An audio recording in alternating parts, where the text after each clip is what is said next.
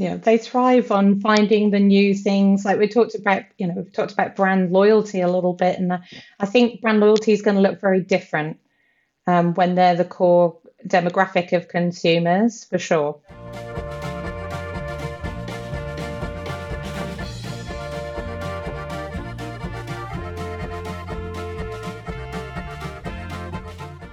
Welcome to Brews News Week, episode 418, recorded today, Thursday, the 11th of May, 2023.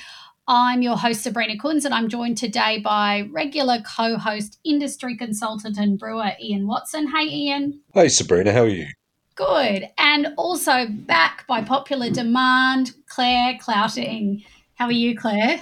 Good, thank you. It's nice to be back again. we'll crack into the news because I feel like this week could be a bit of a doozy. The first uh, piece of news that we have coming straight out of CBC that finished uh, today, Australia time, uh, is an article from Matt who and with the headline no growth the new normal for craft and i encourage everybody to read the article but i'll sort of say there were three main takeaways out of the article the first was um, you know, industry in the US should no longer be anticipating gro- significant growth and sort of zero to 1% is the new normal. Uh, the second um, interesting note was that tap rooms and brew pubs continue to represent an opportunity, but tap rooms and brew pubs that opened in 2018 showed growth of 20%, while those opening before 2018 grew at just 2%. And finally, the third takeaway was really around, uh, and, and I'll read the line from the article. To put it as bluntly as possible, craft has the lowest percentage of female drinkers and Black, Indigenous, and people of colour drinkers of any beverage alcohol category. And all of the growth in beverage alcohol is coming from female and black indigenous and people of color. So uh, craft is going to need to change some things if they're going to connect with this diverse generation. So i'll pause there and just say um, right now we're going to play a little mini interview that i did with matt this morning out of the us uh, that sort of fills in a little bit more around and provides some context to those. So we'll give that a listen now Today, joining me from the US, reporting straight from CBC, is founder and editor of Brews News, Matt Kirkegaard. hey, Sabrina, how are you? Good. Oh, good morning, I should say. It's 5.30 here. You can probably hear from my voice I've been talking um, for three days solid um, and, you know, maybe a little bit of... Uh, well, no boot scooting. Um, as you know, Na- Nashville is an incredible place, um, but I've been very, very well behaved, as uh, I'm sure anyone will tell you. um, so, Matt, we've got you on the line today to to drop into our Brews News Week conversation because you posted an article, and obviously you've been at CBC for three days. And you posted an article with no growth, the new normal for craft, based on a presentation from chief economist for the US Brewers Association, Bart Watson.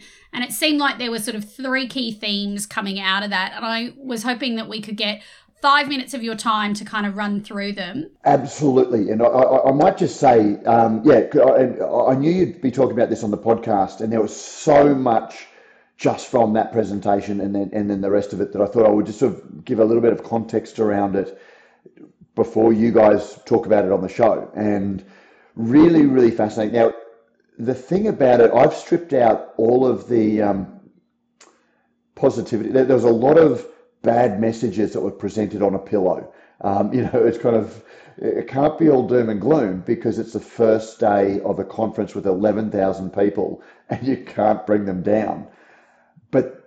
I've distilled what those key messages are. So you need to remember that there were other things that they were talking about in addition to that. But the things that they were talking about were we need to innovate, we need to do other different things. But then the scary thing about that was that there was a whole lot, we need to do something else. We need to do other things. But we, it was almost, we all need to do the same other things. And that's part of the problem that brought us here. Yeah. So, Matt, the first of the and I mean, you've titled the article uh, "No Growth: The New Normal for Craft," but you know, the sort of first key message out of um, it seems from this article was that um, you know everybody should be expecting zero to one percent growth for the coming years. That's a very scary thing. You know, after years and years of 10 to 15% growth and projections of we are going to be this percentage of the, the beer market, these are the craft beer numbers. So the beer market is falling, um, as we know, but craft beer is not expected to grow. So we still have breweries coming into the market, but the market itself isn't growing, particularly at you know what they call their regional, which is their distribution level um, businesses, um, which actually fell slightly, and then their small breweries um, was was stable.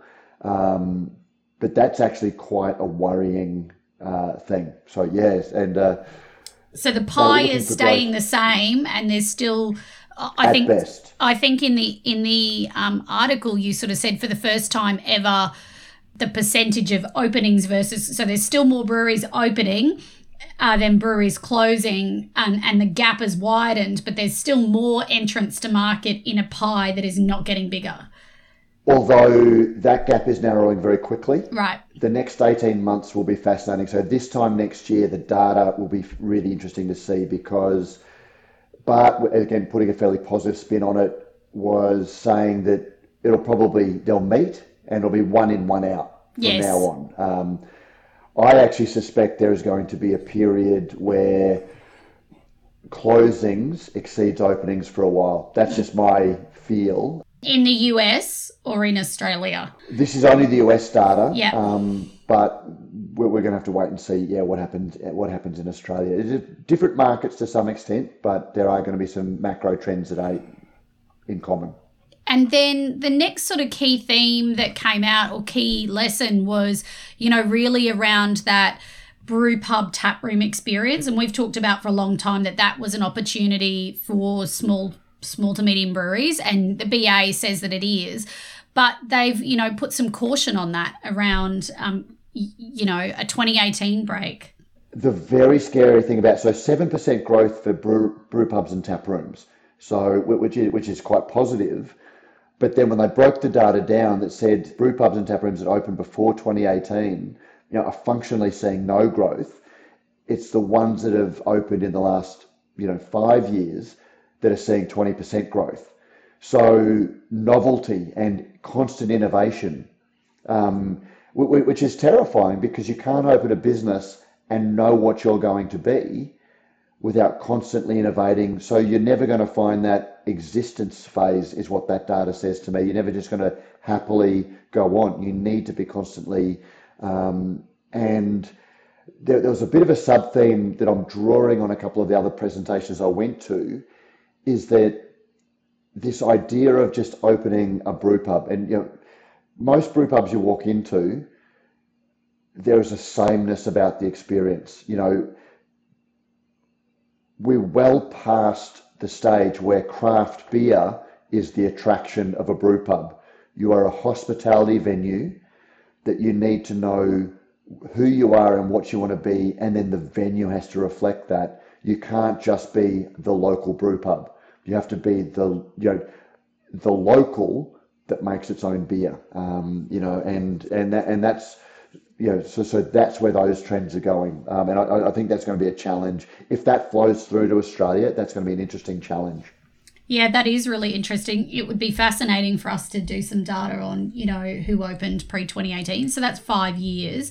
And I mean, mm. just even at a real basic, you know, to do a venue refresh is highly capital intensive at a time when you know like the, the challenge this presents that this data presents and tells they you what the consumers say whether you have to do a makeover or anything yeah. like that but again um, you know that, that's like anyone before 2018 is a brew pub you know mm. it's it's and you can picture it straight away there yes. are tanks there are yep. a bar there are those ikea stools there is a wood you know that whole thing, I get the sense, is starting to date a little bit. And uh, you know, new breweries that are opening can't go.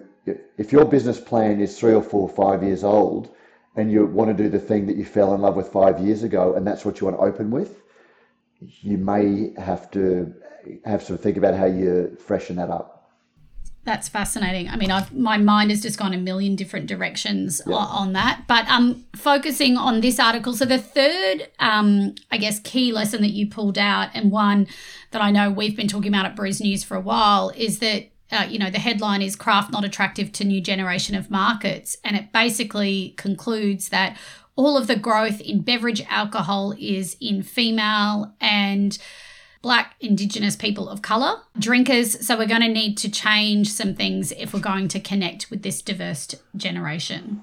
Yeah, and, and that was from Bart's talk. And since then, I've, I've been to a couple of others. And uh, again, kudos to you, Sabrina, because you know when you joined us, and even before when we were talking, I think when you were still at the Brewers Guild of New Zealand, Gen Z was your mantra. Um, and the, the, the data I saw today, um, I, think the detail of the data isn't as important as the fact that Gen Z is a fundamentally different demographic than anything that's gone before. Um, the really good quote for the talk about Gen Z um, started by saying, generations develop lifelong values and attributes based on the world they grow up in. And Gen Z has grown up in a different, um, you know, than Gen X and millennials. Um, Gen uh, uh millennials are the generation that carried craft beer, and they're maturing. They're passing through the, the, the system. Gen Z thinks differently. They are very, very different values. You know, things that Gen X had to grapple with, millennials learned. Gen Z are just natives in a whole lot of these, you know, culture war things, um, by and large. And then they're also the most diverse population in history um, particularly even more so in America. And that is going to present massive challenges for an industry that hasn't modernized itself. You know, craft beer has been carried by millennials.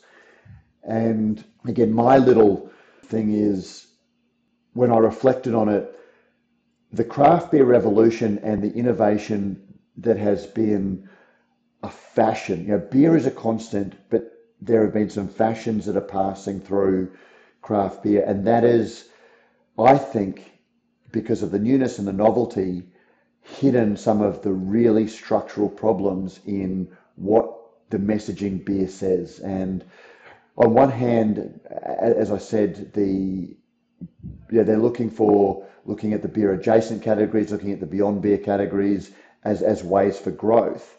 But that doesn't tackle the fundamental problems that beer presents to a new generation of drinkers. And you know, there, there's a, as I often say, the PhD thesis from that. Had a really good chat um, immediately as the conference closed with Adam Tripp Smith, um, Phil Meddings, and Nick Boots, who we had on the podcast recently. Um, and, I, I, don't want to, you, you guys have got the podcast to run, so that they're my learnings. But next Tuesday night, listen to that because we explore some of those things and take a deeper dive into that. But yeah, no, really really stimulating conference, um, despite the the, the, the, some of the negativity. Fascinating things that uh, yeah brewers should really be um, looking into and listening to.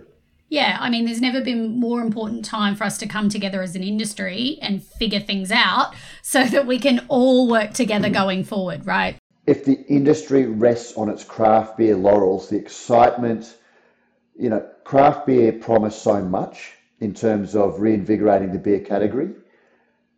But I think so much of the things that we've seen that have come to represent craft beer are passing phases, even some of the longer ones. And it's culture, it is service, it is understanding customers, it is those sorts of things are really, really going to. The, the industry has some major things it needs to, to tackle, um, which again is going to be lots of fodder for content for us. Great. All right. Well, thanks for reporting out um, from CBC, Matt. And no doubt, I think you'll be back next week on the pod. Get back Sunday, so I'll be back on the pod to uh, to talk post to debrief uh, next week. Conversation. Yep. Cool. Thanks, Matt. See ya. Right, Claire and Ian. That was my chat with Matt. Um, and so happy to pick up on any of the points sort of from the article that we talked about that sort of really jumped out at you. Yeah, I think uh, it's not surprising that um, no real growth is is happening, and we uh, have to look now. We we are a little bit behind that in the US, so we've probably got a little bit of a way to go before we're fully at that stage. But let's look at it as though we're in that same position. There is only so much penetration that we're probably ever going to get to um, in the marketplace as a whole, the alcohol marketplace as a whole, without some industry wide um, strategy uh, and some thoughts about what we can do on that. And it's only when we do that that we can maybe look at taking further market share uh, than what we as a group already have. Now, that doesn't mean your individual business is not going to grow. Your individual business might still grow at 90 or 100%, but that's going to be coming off at someone else's expense um, eh, or at um, the fact that someone else is not growing and you're and you're getting part of their market share share growth. So I, I think it's going to be um, rel, rel, you know I, I think we can see that um, same situation happening here uh, in Australia. Doesn't mean that you can't make yourself more profitable either. We can all look and think about how our business can do that, um, how we can rationalize things, how we can save a few few cents, or what we're doing that is perhaps uh, a little bit wasteful of our of our resources. Um, and then we need to, I, I, really do think we need to look at um, what we're doing as an industry and how we can grow our industry, the the entire category, and then our niche within that category, and then each of us has our own niche again within. Uh, within that. And certainly, yeah, we do have to look at how we can diversify ourselves and make ourselves uh, more relevant to um, other demographics than what we're currently appealing to, which is a very, a largely white middle age um, male market it's really interesting. So just to pick up on that before I go to you, Claire, um, you know, what Matt and I talked about was that that pie is not growing, and that for the first time, you know, he, he talked about the numbers around brewery openings versus brewery closures, and we sort of said, well, what does that mean for the Australian market? But it did say the overall pie for craft, um, and you can't see this because it's a podcast, but I'm doing inverted commas for craft is not growing and their number of sort of hoping it would hit 15% is sort of the projected numbers that the IBA has for craft. So um, the markets are quite different, but when we look at the overall percentage and that sort of makeup of small, medium, and large, given our population size, you know, there are lessons to be learned. But that was a really, you know, it was a pretty stark warning. And as Matt said, you know, there was some positive stuff and little bits and pieces that that um, chief economist Bart Watson talked about around the edges.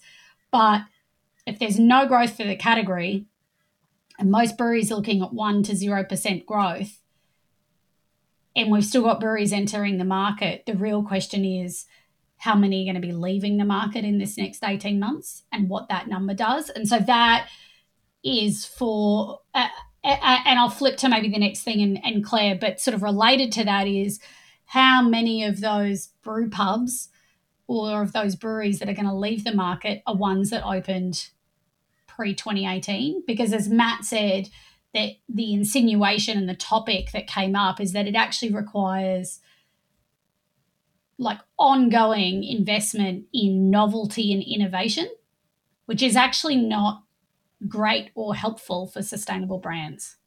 I've got a lot of thoughts on this. I'm I'm surprised, you know, that we haven't been having this conversation a lot more frequently up until now.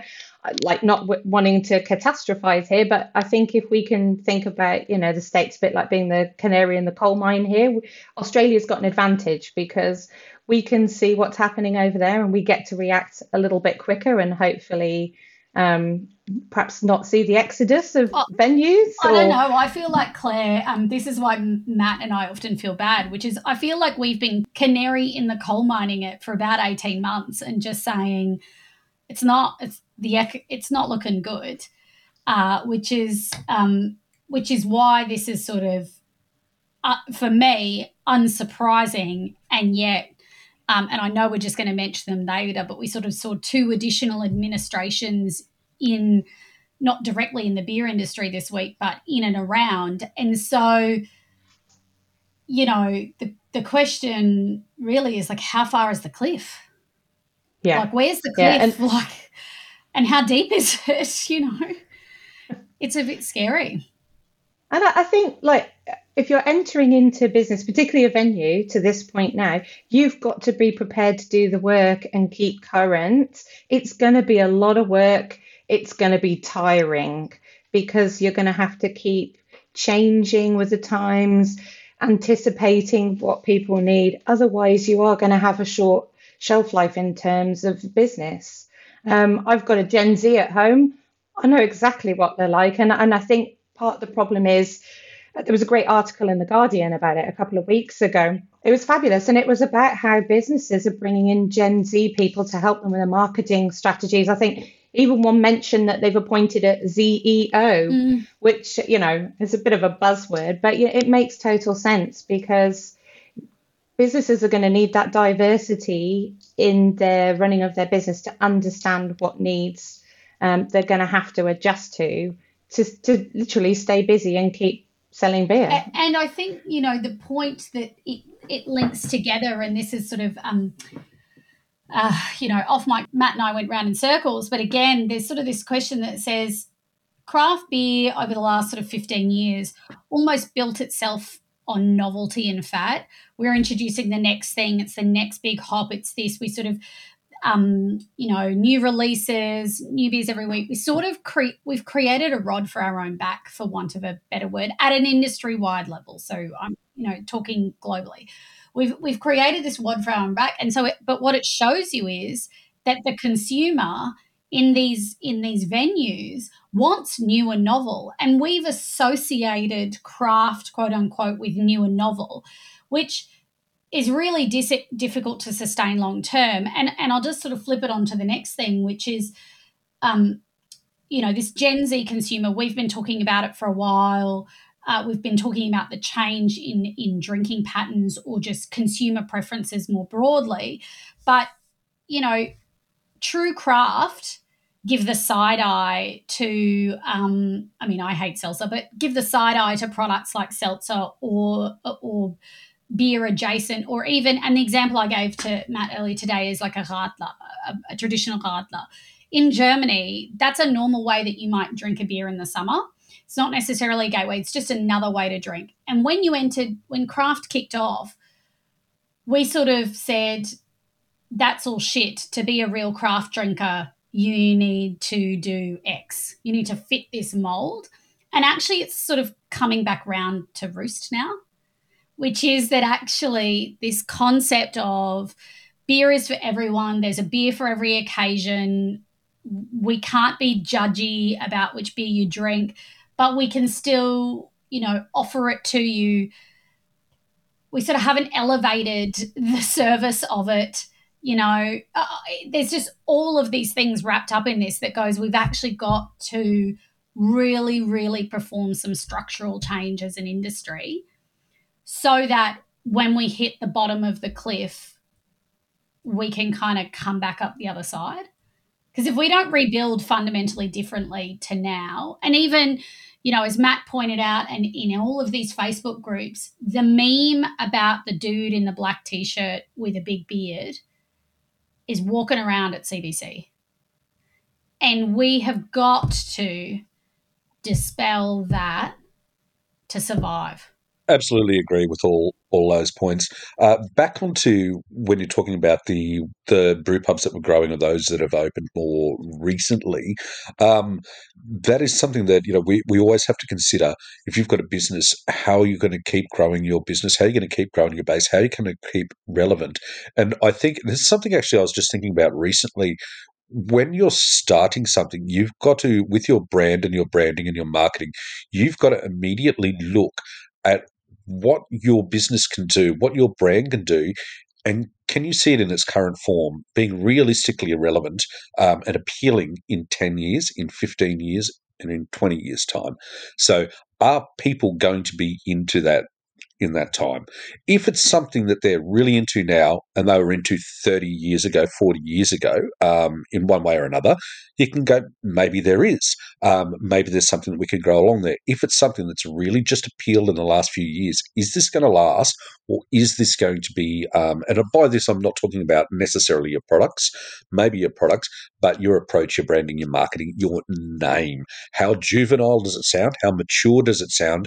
How really just in this moment does it sound? And what can you do to build that so that you can you can keep relevant you can keep growing and that you're not finding that after four years you've had a buzz and now someone's on to the next thing and you are going to have to do a complete about face um, and change around in order to to build your business back up and you may have already lost it by then. Well we were talking about uh, you know when you think about venues right? So let's call it 10 years ago maybe even five years ago I mean, you can picture the type of craft beer venue, right? Little bit sort of industrial. Um, you could get cheap chairs, you could get cheap tables, you know, sort of cement everywhere, that cold sort of feel. That was cool and that was vibey. And now we're sort of seeing, okay, you've got to have clean lines, plants every like you're seeing sort of the the vibe of what people want in venues changing. And if you have created you know, Matt made this excellent point, but if you were a brewery in planning three or four years ago and you had this vision for what your venue is going to look like, and you haven't changed that vision in the four years that you've been in planning and you haven't even like, you know, opened yet, um, that's probably not setting, you know, a good foundation for the next steps because preferences are changing even just in the physical environment all the time. And and breweries have focused on beer brew pub second or beer tap tap room second and I think you know one of the things this is saying is you really need to be a hospitality venue first that then makes really cracking beer right and trading on craft beer trading on this is the argument I've been making in various forms recently but why isn't beer part of the Australian foodie scene? Like if you come at it as a foodie and then say we make great beer and yeah, we serve local wines, that's one thing. But we kind of come at it that says you come to us for the for the beer and then maybe we'll give you a good experience. And I think really strategically it's got to be flipped on its head.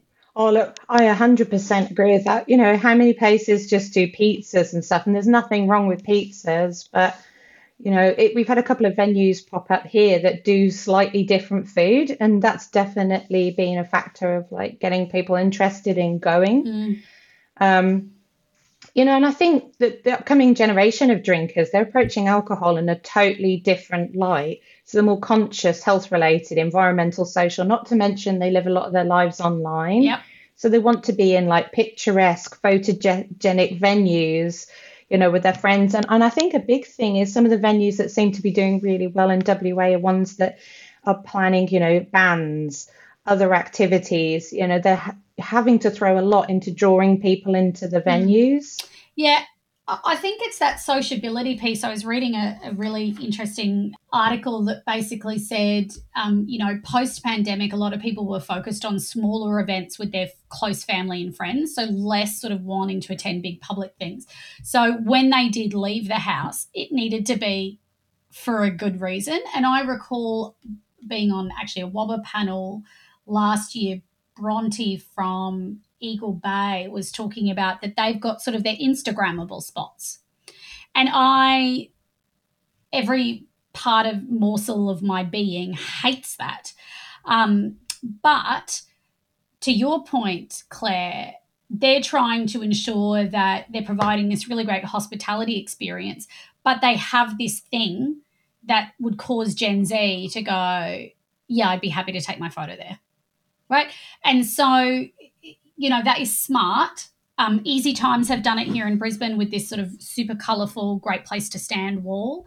Um, and so venues are, when they're planning, thinking about those aspects that make them attractive.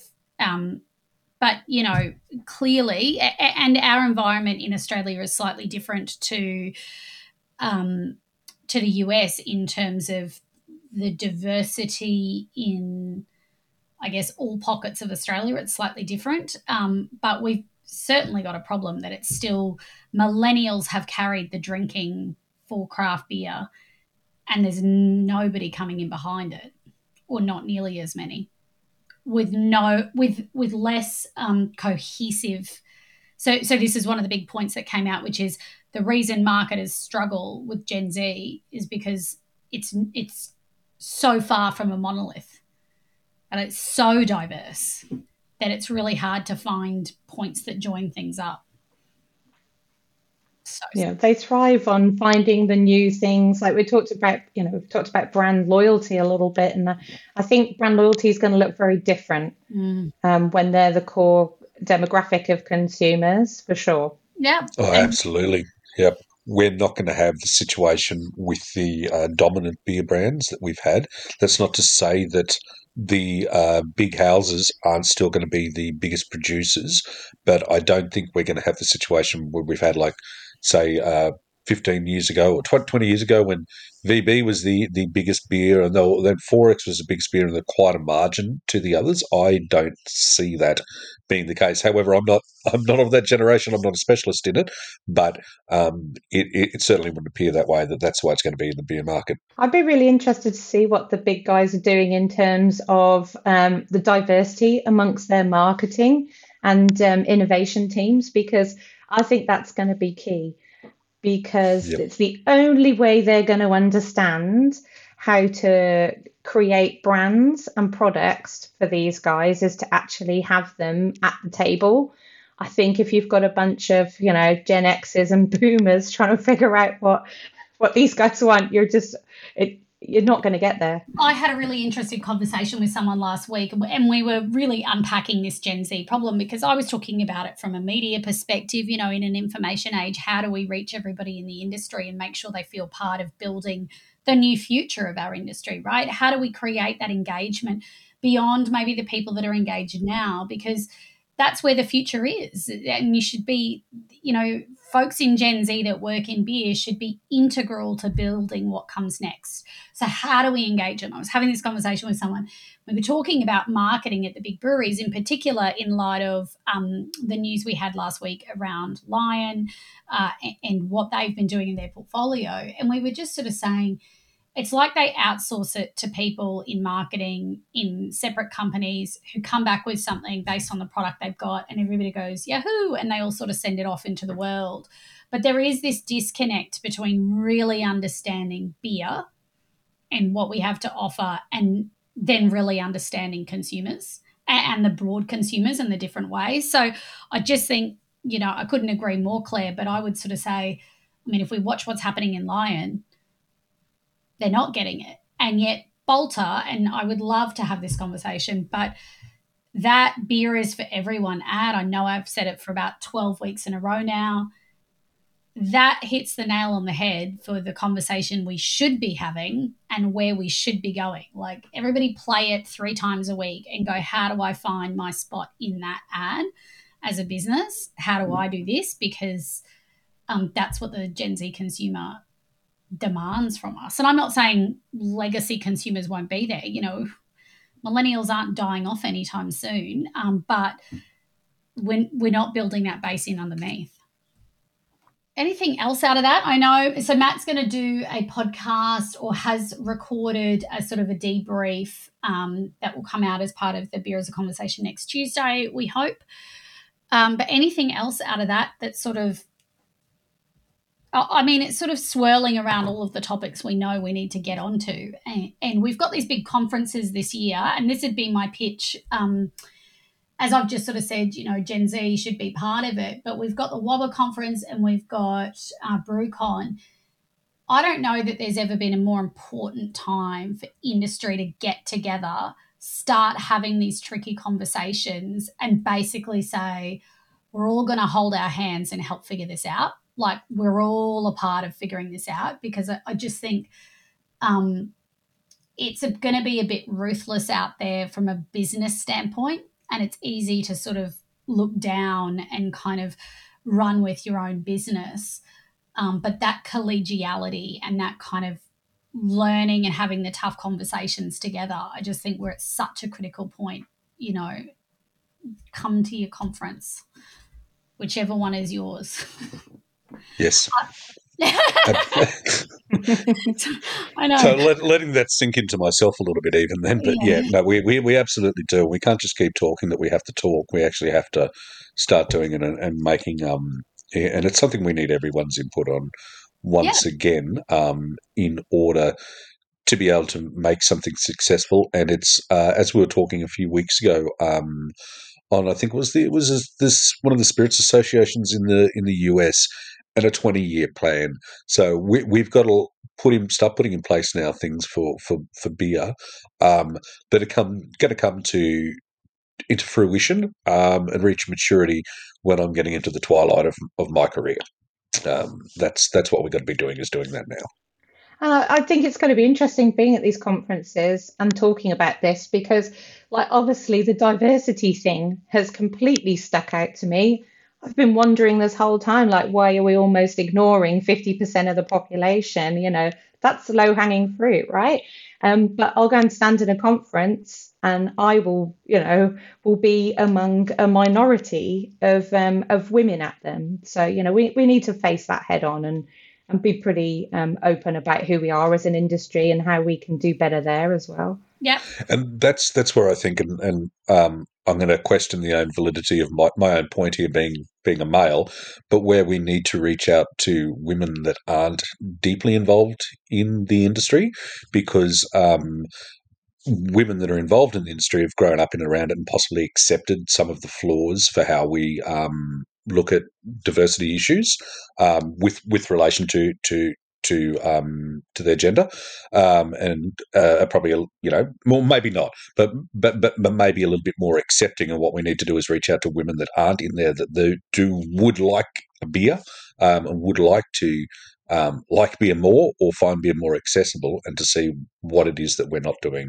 um, or what we could do better. Or at a very minimum, would be prepared to walk into one of our venues and say, I instantly feel comfortable here, even if I'm going to order the seltzer or the ginger beer or the radler or the wine.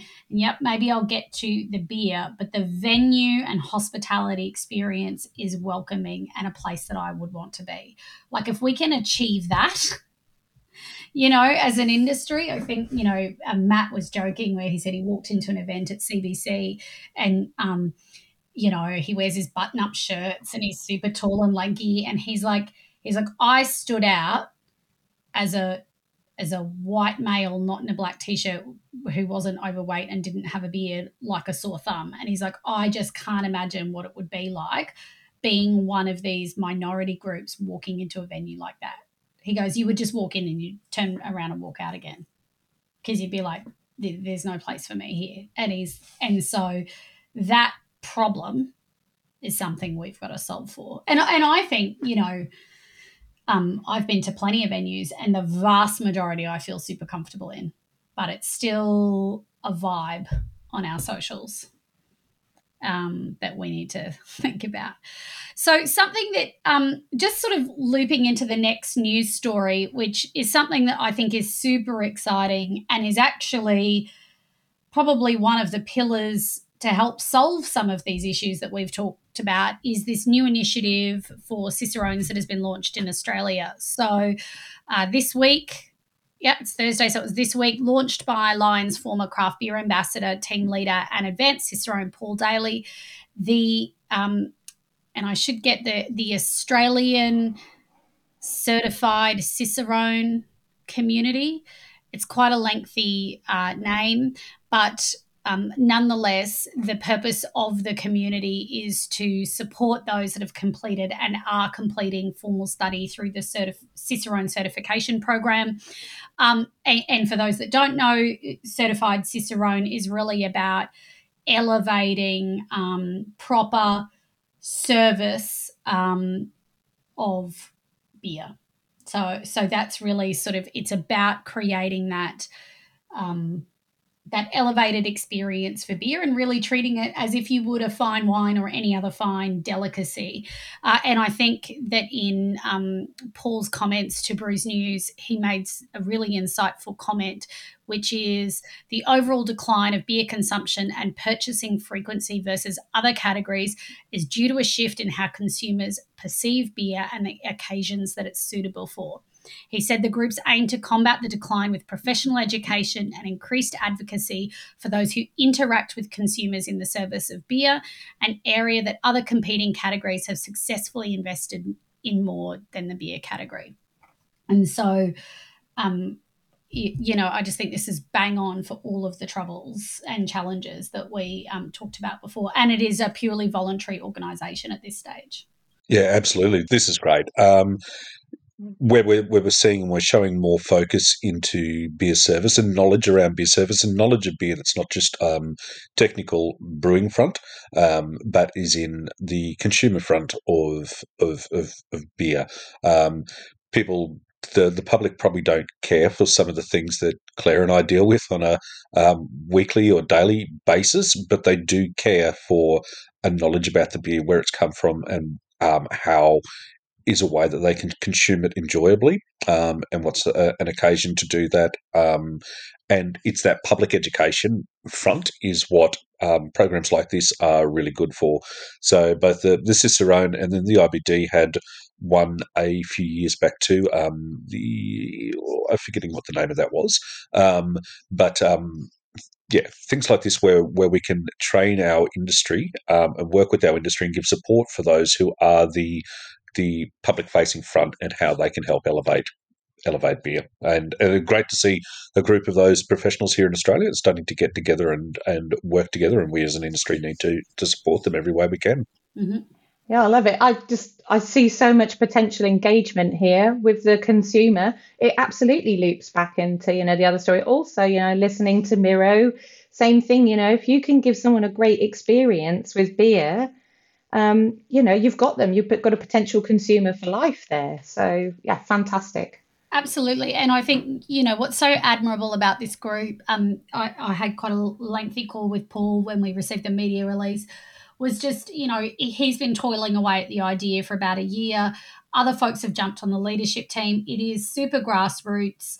Um, the only request at this stage is get on and follow, um, you know, get involved in their social media because what they are trying to do um, agnostic of a particular company so agnostic again of a particular beer brand is you know um, if they could educate everyone who served beer in the country uh, to every consumer imagine what that could do for a consumer expectations of beer which then leads to you know that question of well if consumers don't expect it to be uh, I, I don't know what the word, the best word is, lowbrow, easy access. If they expect it to be something a bit, you know, above standard, that is then going to be the bar that, you know, foodies, restaurants, uh, other companies, airlines come to the party and say, yeah, this is a product that we can serve in all of those other circumstances. So I just think it's just, um, I, I always balk at anything that is, um, you know, Cicerone is obviously a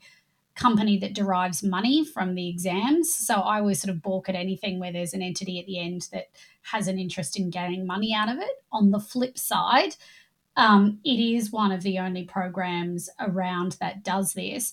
And this particular group is a voluntary group that um, has pulled together to, to, to address those problems. And so kudos to them. So a bit of good news. Another piece of news this week new hop varieties for Clayton Hops. So, this is coming out of NZ. Um, a collaboration between Clayton Hops and Plant and Food Research will see up to six new varieties of hops being grown in Aotearoa, New Zealand, offering brewers worldwide exciting novel flavours. Clayton Hops, New Zealand's largest hop grower, have partnered with Plant and Food Research. These selections, chosen for their unique flavour and aroma characteristics, will offer Clayton Hops customers exclusive access to an enhanced portfolio of hop products designed with brewers in mind. So, um, Clayton Hops remains part of the NZ Hops Cooperative, but is the largest um, producer um, within the cooperative. And a couple of years ago, really invested in some of their um, uh, production and manufacturing equipment, um, it, which will be used in part through NZ Hops, but will be used exclusively for Clayton Hops. And Plant and Food have always partnered really strongly with NZ Hops. Um, that's, of course, Superdelic and Nectaron come through the Plant and Food program. But Plant and Food also have a relationship with Freestyle Hops in NZ, which is the um, uh, Harpy through the Harpy um, Garage Project uh, uh, program. And so, you know, from my mind, this was just um, Plant and Food are saying, you know, we'll work with anyone um, to create these, but because you will invest the time in growing and the cultivars and the, you know, um, as Matt discussed with in the interview with Ron Beatson, sort of a 20 year program to get it to life um, Clayton hops then get the benefit of that investment. Yeah, there's always new and wonderful stuff coming from New Zealand hops. Um, same as here in uh, Australia, and most of the time, you know, I've, I've, often been lucky enough over the years to get to play with some of them beforehand and, and release some beers with them. Uh, I did that. Uh, I was doing that last year with some of the, the, the latest releases from New Zealand hops, and at that stage, we only get to um, have a number. Uh, for that beer, like you know, 102 and so we'll put a beer out and it's it's 102 and then later you know it, it gets renamed as um, superdelic. So in those scenarios we can have the situation where we've got something on there that the customer no longer really knows what the name is because it was now 102 but it's um, superdelic now. So we're probably looking for a way that we can um, we can we can let the customer know what the name of this hop is now, and we might want to look at a way that we can rebrand that and put a new label onto the can or or a shrink sleeve or something like that.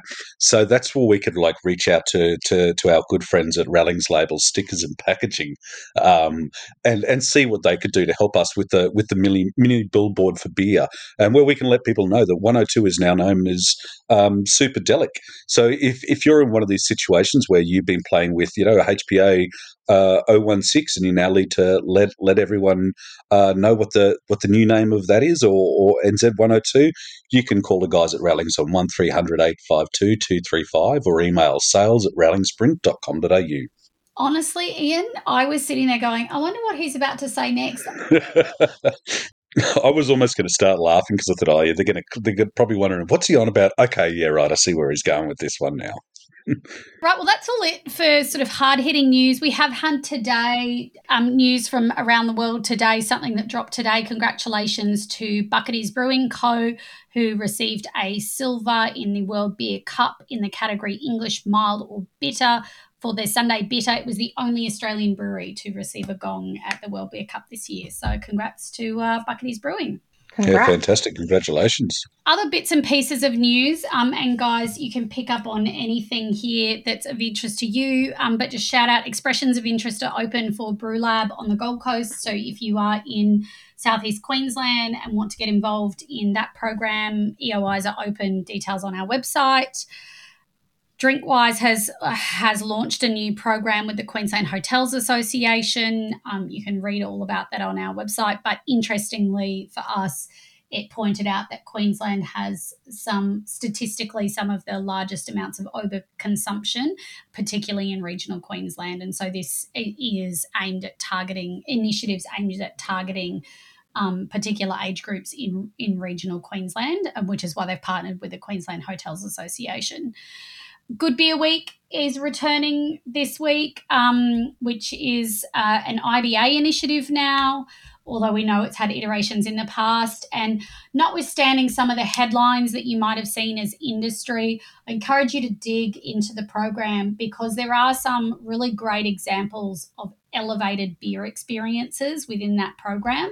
I'm not sure that the broader media who cover the beer industry want that to be our narrative because you know they're really focused on um, they haven't grabbed the headlines those experiences um, which has made me a little bit furious. They're really focused on you can do karaoke and you can do these other things. And I'm not suggesting they're not fun experiences, but when you've got a um, Japanese food matching with beer, like that, that's the sort of story we want to be telling about the industry. Um, but the broader media is picking it up, and that's not what they're focusing on. That so you know, sort of full circle back to the other one. We got some work to do there.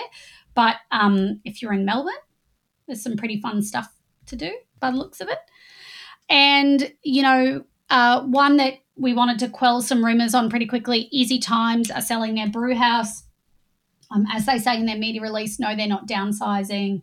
Uh, I had kind of expected Russell might phone in with a little bit of a voicemail this week saying, hey guys, we're not downsizing. Um, we're still going to have a pilot system. We have just decided um, part of their changes they're making to their business coming out of administration is that they want more room for seating for consumers. Their venue is right across the road from a stadium. Their brew kit is quite sizable for the size of their venue, and they actually want that space for consumers. Um, and that's a change that they have known they needed to be making and are looking at options. So um, their brewer is staying, they're going to have a pilot system, but they just um, need the space. So no rumors, nobody's closing couple updates. We've had two administrations in the last week Kaddy um, and Boozebud. Uh, and I saw, you know, a couple of comments from smaller beer producers saying, "Hey, Kaddy, why won't you um, answer my calls and how do I get my beer out and how do I get it distributed. And then on Kaddy's Facebook, they're saying, look, we're still working, we're still dealing with customers. So it's obviously um, those early days of administration and it's a bit of a mess right now. So it'll be really interesting to see what comes out of that. Um, their first meeting of creditors is not until next week. And as we've explained multiple times, it's not until the second meeting of creditors when there's a formal um, proposal made that you've got any indication what the future might be for, for that entity. Um, and a similar story for Boozebud. Um, so, not great news on that front. Yeah, uh, I was at a tasting last Friday afternoon um, when uh, uh, I think Kaddy was last Thursday that it, yeah. it went, uh, and I ran into someone from the beer industry from another brewery um, from interstate, and they were someone that is affected, and they were still up in the air, and not knowing what they were going to be able to do. Actually, asking me some some questions as someone who'd been through an administration situation. Um, unfortunately, I wasn't able to answer it um, because from I was coming at from a different angle. Um, but there was certainly a lot of questions there at, at, at, that stage, and it would have affected multiple breweries being a, a distribution point. Um, so we'll just have to see what what rolls and comes from from there.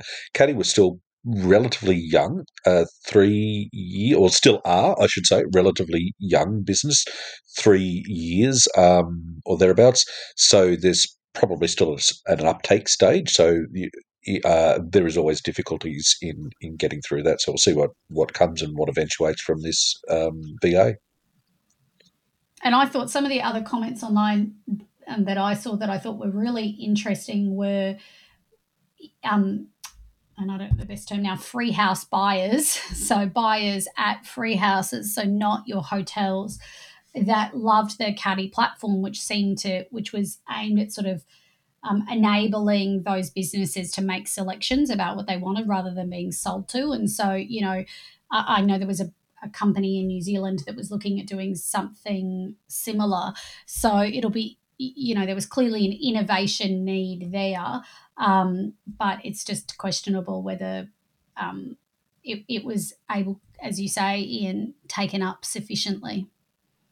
So, Claire, I'm hoping that we can um, lean on you as well, again, as our guest, to let us know about a brewery for Brewery of the Week. Uh, Bluestone Yeast are our sponsors of Brewery of the Week, and Bluestone Yeast can supply pitchers of yeast from one litre to 100 litres at greater than 2 billion cells per milliliter.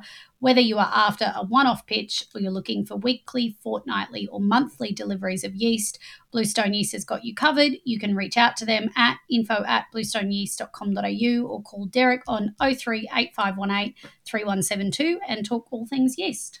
I do. So I'm staying in WA, but in true WA style, I can travel quite far. I'm going seven and a half um, hours south to Esperance today. Wow. Um, to Lucky Bay Brewing. So Lucky Bay Brewing is uh, Esperance is gorgeous. It's just at the entrance of Cape Le Grand National Park. And um, obviously, it's not a local I can pop to, but when we're down that way, we love to to go there. Um, Nigel and the team have some fantastic beers on. Nigel's a bit of a grain expert, so there's some really interesting beers made with unmalted um, malts, and um, his dark lager is an absolute cracker. So that's one I would definitely recommend if you're in those neck of the woods. Wow, I love that. Seven and a half hours. Most people, you know, in yeah, you're halfway across England at that rate, right? Like, you know, you're in three countries in Europe driving seven and a half hours, and here you sort of haven't left WA. So that's seven and a half hours south from Perth. Yes. Far out. It, it is incredible because, you know, I always sort of think, you know, oh, Perth's down near the bottom of WA, but obviously there's a long way down, like seven and a half hours um, from from Brisbane gets you well down into to New South Wales. Um, it gets you a fair way up the Queensland uh, uh, coast. So yeah, that's that's yeah, it, just just proving to me how massive WA is and how much I need to get over there some someday. Oh, it's beautiful. I know that it's a long way for a beer. It's definitely worth it. In Cape Le Grand National Park, um, which is where they're very close to, is I think the best beaches in the world. It's where you get that famous picture of the kangaroo on the white sand. So definitely worth popping in. well, I'm only going to make it to Margaret River in that, and I thought that felt like it was going to be a hard slog out of Brisbane, and so I feel like I have to approach that from a completely different trip. Yeah, so tickets are on sale now for WABA while we think about WA uh, for the Western Australian Brewers Conference and also for BrewCon. So um, get involved, folks, um, with your local conference. Get involved in the Cicerone Association if that's what you want to get involved with. Get involved with Pink Boots if that's your jam. Uh, get involved with Brews News. If, if you've got a hot take or you've got a topic you want to talk about, send it through. Um, but you know, get involved in your industry. Um, it, will be super rewarding. Claire? And uh, yeah, you've actually just reminded me. Pink Boots have started um, posting where the various Pink Boots brew days are around the country. That's right. So either check out the Instagram page, Facebook, or the local Pink Boots groups, and it'd be really awesome if you come along. Cool. So with that rally cry um, to, to everyone listening and all your friends that you share this with. Um, that wraps up a week of news. Your hosts have been me, Sabrina Kunz, Ian Watson, Claire Clouting, and special reporting from Matt Kirkegaard. The show is produced and edited by Joe Helder. We thank Rallings Label Stickers and Packaging and Bluestone Yeast for their support in making this episode possible. See you next week.